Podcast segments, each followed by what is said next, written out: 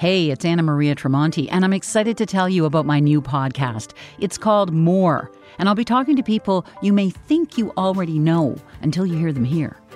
We've got a little more time to explore and to probe and even to play a little. So get ready for the likes of David Suzuki, Catherine O'Hara, Margaret Atwood, and many others. You can find more with Anna Maria Tremonti wherever you get your favorite podcasts. This is a CBC podcast. I'm Dr. Brian Goldman. Welcome to White Coat Black Art, the show about medicine from all sides of the gurney. Chase Maverick! Lyme disease is an equal opportunity condition affecting Canadians of all ages. What's your name? Chase? Do you remember being in hospital? That's already a few weeks ago, wasn't it? Yeah. I had a needle. He had a needle. You had a needle. Chase Green looks healthy now, but in late July, the five year old got flu like symptoms plus a rash on his shoulder. Thought it was ringworm. We've seen ringworm. I run daycare. It didn't. When he complained of a headache, his mom Mandy took him to their local ER in Kemptville, just outside Ottawa. He checked him over. He had about seven to nine circles all over his body. Um, doctor had no idea what it was. Although never found, in all likelihood, Chase was bitten by a black legged tick infected with a type of bacterium called Borrelia. Both the ticks and the bacteria are spreading so fast across Canada that many public health units say that if you get a tick bite, you should be treated for Lyme. But in Chase's case, both the ER doctor and his GP wanted to wait for test results to confirm Lyme disease before giving Chase antibiotics. By that afternoon, he crawled across the floor onto the couch, screaming that he didn't feel well and that he had a really bad headache. He had had a stiff neck the entire time. How worried were you? Very, very worried. He couldn't open his eyes. He was photosensitive. The tears were pouring down his face. He was not well at that point. This time, Mandy took Chase to Children's Hospital of Eastern Ontario in Ottawa. The triage nurse, luckily or unluckily, has a wife that was suffering from chronic Lyme disease. He rushed right to the ER doctor and got us into a room right away. Turns out the Ottawa area is one of a growing number of Lyme hotspots in the province. The Public Health Agency of Canada says that in 2017, there were more than 2,000 reported cases of Lyme disease in the country, up from just 144 in 2009. So now looking back, what do you think of the fact that an emergency physician and a family doctor didn't suspect Lyme disease? It, it's almost sad in a hot zone that the people that we rely on to take care of us don't have the knowledge to take care of us properly. It took two hospital admissions, two spinal taps, and 12 days of IV antibiotics to put Chase on the mend. So, instant recovery almost. It was less than 12 hours that he was back to being himself again. Still, um, his mother Mandy worries about the future. It is definitely a concern. Without enough knowledge and without enough research, nobody can tell me definitively that there is going to be no symptoms. Nobody can tell me definitively that there is going to be symptoms. The wait and see, I think, is the worst part. Many studies have shown that when Lyme disease is caught early, it's very treatable. But there is a reason Mandy's worried. As you'll hear, Lyme disease is as steeped in fear, uncertainty, and controversy as almost any condition I've ever seen.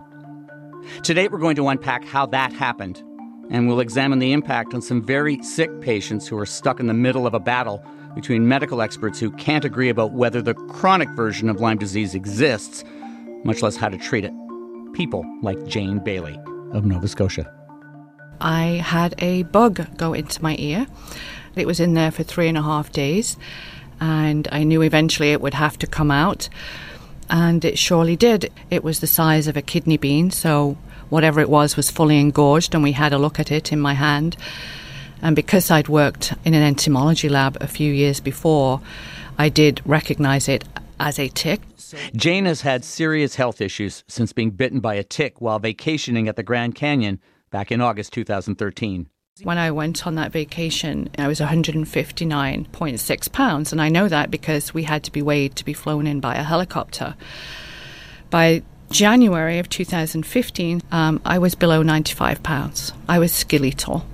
Wow. And all my muscles were atrophying, and I lost all my muscle tone. I couldn't read, I couldn't write, I couldn't pick anything up, I couldn't go to the bathroom by myself, I couldn't make a cup of tea. I was photophobic, so I couldn't stand the light. If I did manage to walk, I looked like an 80, 90 year old woman, stooped over, trying to shuffle along in extreme pain. It was it was the worst time of my life. A very far cry from the 48 year old biology teacher and ex military member who, prior to the tick bite, was in peak physical condition. About a month after returning from vacation, Jane felt unusually tired. She got joint pains, heart palpitations, couldn't sleep, and even had trouble remembering names. She didn't see her family doctor until May 2014, nine months after the tick bite. She asked if there'd been any recent insect bites. It just clicked, and I said, yes. And then I told her I'd had a tick bite, and I asked, Do you think I could have Lyme disease? And she said no, it's highly unusual. But I asked for a test. She, at the same time, she made a referral to ID, infectious, Infectious disease. disease, dis- Yes, the test result was uh, negative. At that time, I had no idea of any of the issues associated with um, test sensitivity or indeed with diagnosis and treatment. As Jane found out, when it comes to chronic or persistent symptoms of Lyme disease, there are several controversies, or issues as she calls them. The biggest is whether chronic Lyme disease actually exists. At the heart of it is a difference of opinion between two groups. On one side, the Infectious Diseases Society of America, or IDSA, with over 11,000 physicians, scientists, and public health experts. In 2006 guidelines, the IDSA flat out denied the existence of chronic Lyme disease.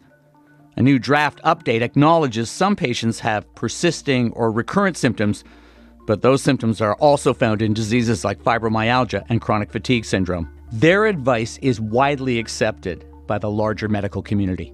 The IDSA guidelines have been endorsed by the Association of Medical Microbiology and Infectious Diseases Canada. Opposing the IDSA is the International Lyme and Associated Diseases Society, or ILADS, a nonprofit multidisciplinary medical group dedicated to the appropriate diagnosis and treatment of Lyme and associated diseases. ILADS says patients can experience persistent, i.e., chronic Lyme disease, though the reasons are poorly understood. That difference in opinion has led to a vocal patient movement. These people call themselves the Lyme Army, and they say they're not being taken seriously by the CDC. made up of people like Jane who feel they've been abandoned by the medical system. At the New Brunswick legislature, 70 others on hand to tell of growing frustration and anger. The public right now are getting more educated than the doctors in it. They write letters, start petitions, and hold protests. Between those extremes is Dr. John Aucott. I, I like to say we're the Switzerland of the controversy. We're really focused at the Johns Hopkins uh, Research Center on finding the facts. We don't take sides in the controversy. We try to find the knowledge that will help resolve the controversy. He's an associate professor in the School of Medicine at Johns Hopkins University in Baltimore. He's also director of the Lyme Disease Research Center. You've said the battle over Lyme disease and how to treat it is one of the biggest controversies medicine has seen. What's at the root of the issue? The root of the issue is really after kind of standard appropriate treatment of Lyme disease, there's a subset of patients that go on to develop a chronic illness. And the root of the difficulty is we don't know the biologic mechanisms or how to measure that. And so without those fundamental knowledge features, it's hard to know what the best therapy is. And so when there's a lack of knowledge, then there's different opinions. And so there's some people that don't really believe that this chronic illness is very significant. Um, maybe they might even think it doesn't exist, or if it exists, it's mild and not um, clinically that important. And then there's other um, groups of patients and physicians that have a different opinion that it's more common and much more significant and really demands a more aggressive approach. And so there's two ends of the spectrum and then everything in between. Based on his clinical practice plus his research studies, Aucott has drawn his own conclusions. Do you believe chronic Lyme disease exists? I think the chronic Lyme disease illness definitely exists, but right now it's defined really just by symptoms.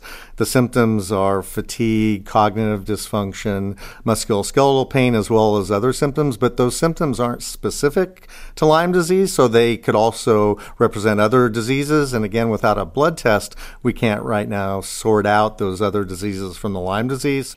Aucott has published papers on patients with persistent symptoms following treatment for Lyme disease. He and other doctors call that post treatment Lyme disease syndrome. We've done what other groups had never done, which was to follow those patients over time after treatment and compare them with non Lyme infected control populations. It's really important to know that these are ideally treated patients. Again, they were diagnosed early, and with early ideal diagnosis and ideal treatment, we still see about 10% of the patients six to 12 months later have lingering symptoms. So we think that's proof that this post treatment Lyme disease syndrome exists, and it's probably higher in patients that don't have ideal diagnosis and treatment. Jane Bailey fits Dr. Aucott's profile, but there's an important distinction. She didn't have an early diagnosis and treatment. Months after her symptoms began, she convinced the infectious diseases specialist who saw her to give her two courses of antibiotics.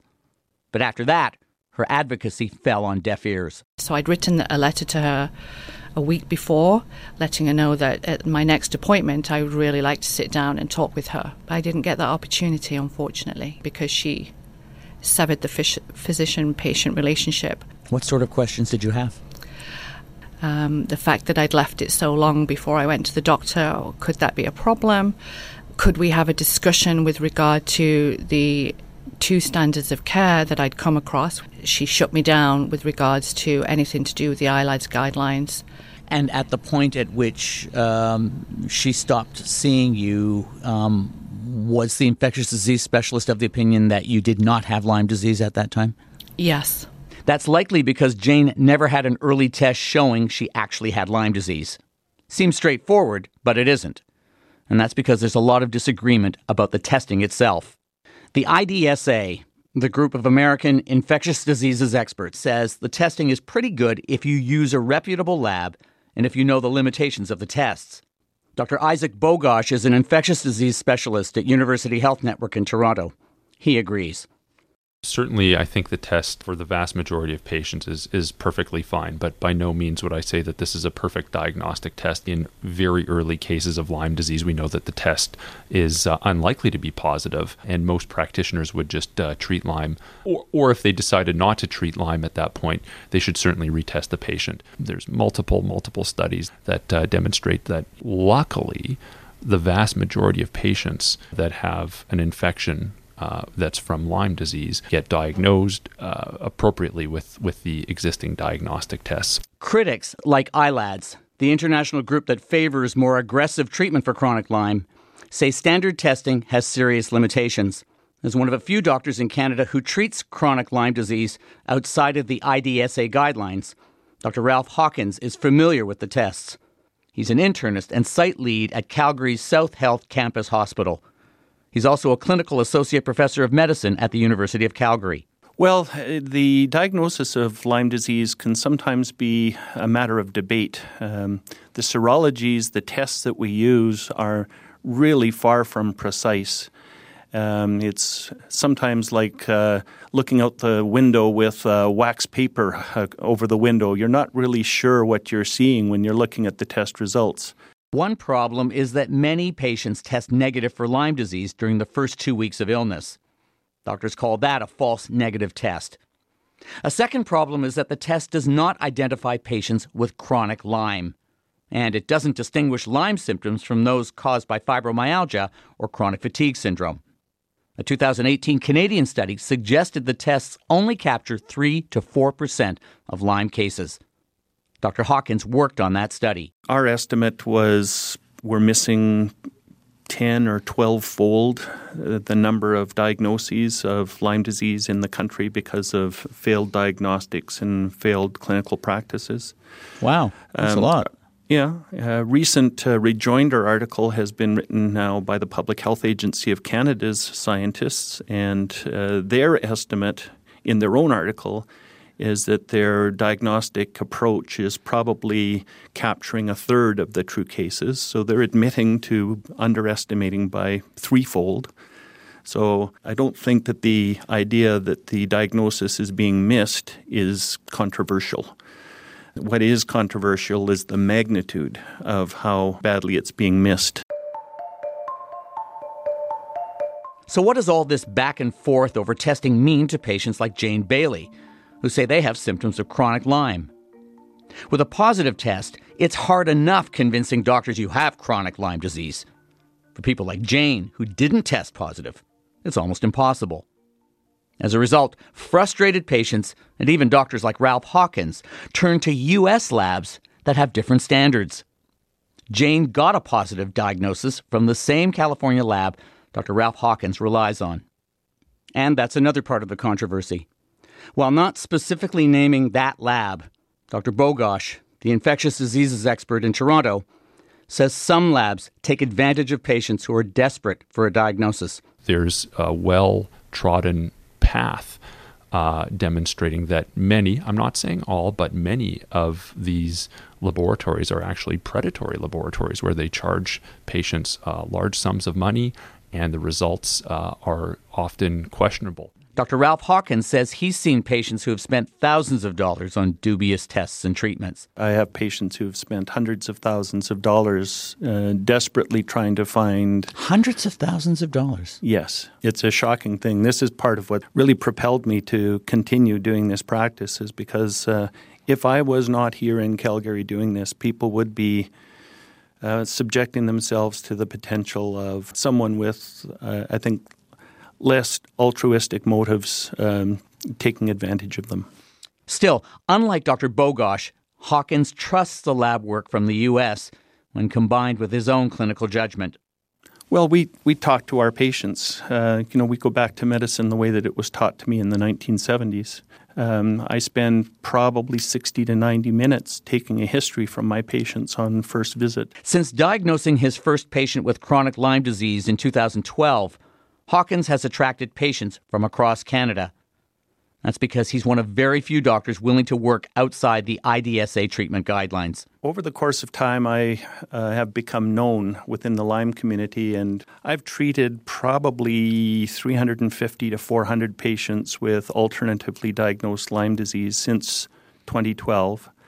And I have a waiting list at the present time that is uh, probably in the magnitude of another 300. Hawkins estimates around 20% of the patients he sees don't have Lyme disease. The rest do, and many of them have stories similar to Jane Bailey's about being dismissed by physicians. Uh, some of the stories are just uh, remarkably cruel. Honestly, the stories that I hear are that the physicians, seeing them speak almost with derisive hatred about the idea that Lyme disease could be responsible for their symptoms. It's visceral pain that these people have when they tell the stories. What do you think is behind that? I don't really get it, uh, Brian. I really don't get it. I, I do understand the frustration that physicians might have not being able to come up with a diagnosis. I understand the difficulty that people might have with knowing that there are charlatans, you know, peddling things like drink this bleach water and you're going to get all better.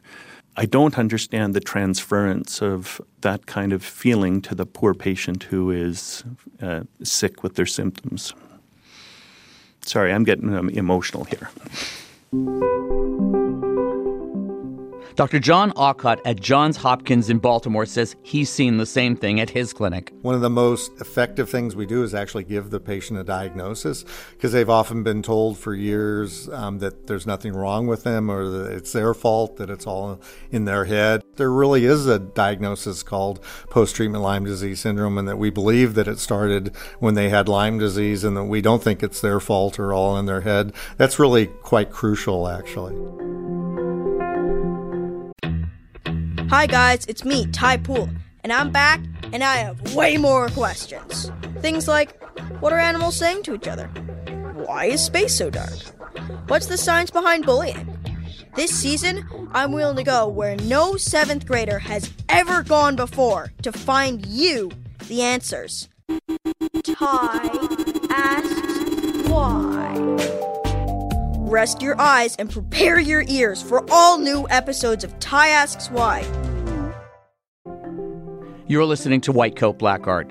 Today, unpacking the controversy over Lyme disease and how the debate over chronic Lyme disease has left patients feeling abandoned by the Canadian medical system. As Jane Bailey got sicker, she gave up trying to find a doctor in Canada willing to treat her. She found one in Maine.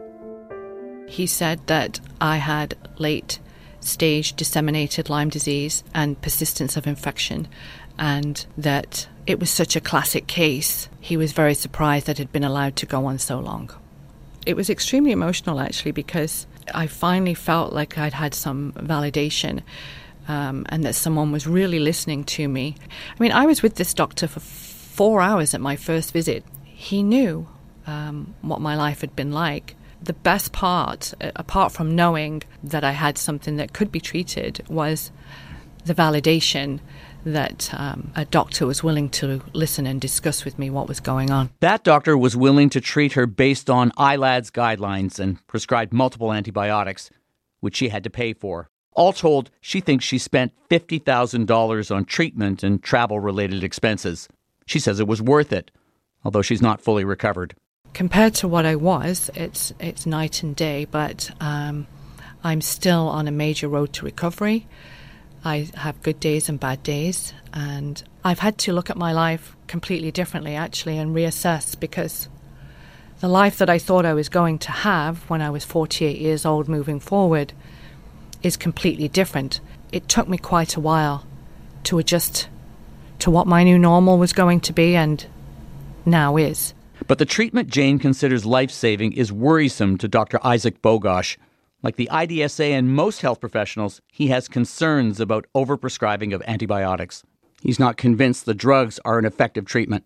There's certainly lots of evidence suggesting that the treatment of patients in this situation with antibiotics doesn't only not help these individuals, but there can be harm. There's many papers demonstrating how people can have uh, really bad side effects and uh, and complications from prolonged treatment with uh, with antibiotics. Having said that, you know, I think people in this in this situation obviously need care. They obviously need compassion, and uh, we should be taking a very holistic approach to the care of, of individuals who are who are in this setting. Hawkins says the studies the IDSA and Bogosh cite ignore patients like Jane who didn't get a positive Lyme test during her initial symptoms and wasn't treated early on. Now, we're supposed to believe that prolonged use of antibiotic therapy is not beneficial. Well, one thing about a randomized controlled trial is it has to be generalizable to the people that you're seeing in your office. Hmm. So, how many people in my office are receiving two weeks of intravenous ceftriaxone before I get to see them? The answer is zero. Hmm. This is not a generalizable study to the population of patients that I am seeing. The issue of treatment is so fraught that Dr. John Aucott at Johns Hopkins declined to give me specifics of what he prescribes at his clinic. It's an individualized course of treatment because, again, um, there's no right answer, and also every patient is different. He does say that he thinks the only way treatment will improve is with more research. There's been a few studies for the treatment of post treatment Lyme disease syndrome, but way too few. You know, if you look at other diseases, um, you know, like cancer and HIV and other, we think are models for what Lyme disease should be like. You know, the number of studies number in, you know, in the hundreds, if not thousands. You know, when you look at the studies for the treatment of post treatment Lyme disease syndrome, you can count them on a couple hands. But the few studies that have been done looking at, especially at intravenous antibiotics, show that they um, don't cure post treatment Lyme disease syndrome the way you would expect an antibiotic to cure an infectious disease. So there's something different about post treatment Lyme disease syndrome, but that's about the limits of the literature on treatment. In the absence of definitive science, there's a lot of disagreements and even some name calling. Some have dubbed it the Lyme War. In a 2011 article published in The Lancet, a group of doctors from several prestigious U.S. medical schools accused Lyme advocates of being anti science and they questioned the expertise of the medical practitioners who treat them. Some advocates have even been called Lyme loonies. I asked Dr. Aucott about that. Have you ever been called a Lyme loony? I'm not a patient. You know, I think all researchers have their research challenged. I think it's a challenging field, you know, because there is this emotional content that you're drawing out here that probably is a distraction and, and really distracts from finding the answers and helping the patients. Helping patients and doctors by ending the confusion over testing is Aucott's passion. His lab is collecting blood samples from patients with Lyme disease. His goal is a blood test that would diagnose the disease at any stage leaving no room for debate. It would be transformational because A, you could take this broad umbrella group of chronic Lyme disease patients and figure out who actually has post treatment Lyme disease illness. Um, and it's not going to be everyone. Some of those patients may have an illness that was related to prior mono or to a prior other viral infection or something else. Then you could start testing therapies better because right now, when you test a therapy, you don't have a biomarker to know if your therapy is working. The most constructive thing we can say is that experts on both sides say what's needed is a dose of empathy for patients like Jane Bailey and for one another. Here's Dr. Ralph Hawkins in Calgary. This is a group of patients who are being systematically disrespected. I can't say it any more strongly. Uh, the practitioners who treat Lyme disease beyond the guidelines that are written has been called by those guideline authors quacks. They have been called parasites. It is profoundly acrimonious and needlessly so. Consider first the well being of your patient, is the first premise of the Code of Ethics to relieve suffering. How are we doing that? By disrespecting those patients. So we just need to go back to the basics of what medicine's all about relieve suffering and care about the well being of our patients. As we mentioned, the Infectious Diseases Society of America is updating its treatment guidelines for Lyme disease. It's the first revision in 13 years. As part of the process, the group, which has been skeptical of chronic Lyme disease, invited doctors and the public for input. A final version will be released in the months ahead. That's our show for this week. Many of you have had experiences with Lyme disease that we're hoping you'll share with us. Email us at whitecoat at cbc.ca. I'm on Twitter at NightShiftMD, and the show is at CBC Whitecoat. We're also on Facebook. And don't forget to subscribe to our podcast at subscriptions.cbc.ca and wherever you obtain your podcasts. This week's show was produced by senior producer Donna Dingwall with help from Sujata Berry, Jeff Goods, and digital producers Ruby Buiza and Jonathan Orr. That's medicine from my side of the gurney. I'm Brian Goldman. See you next week.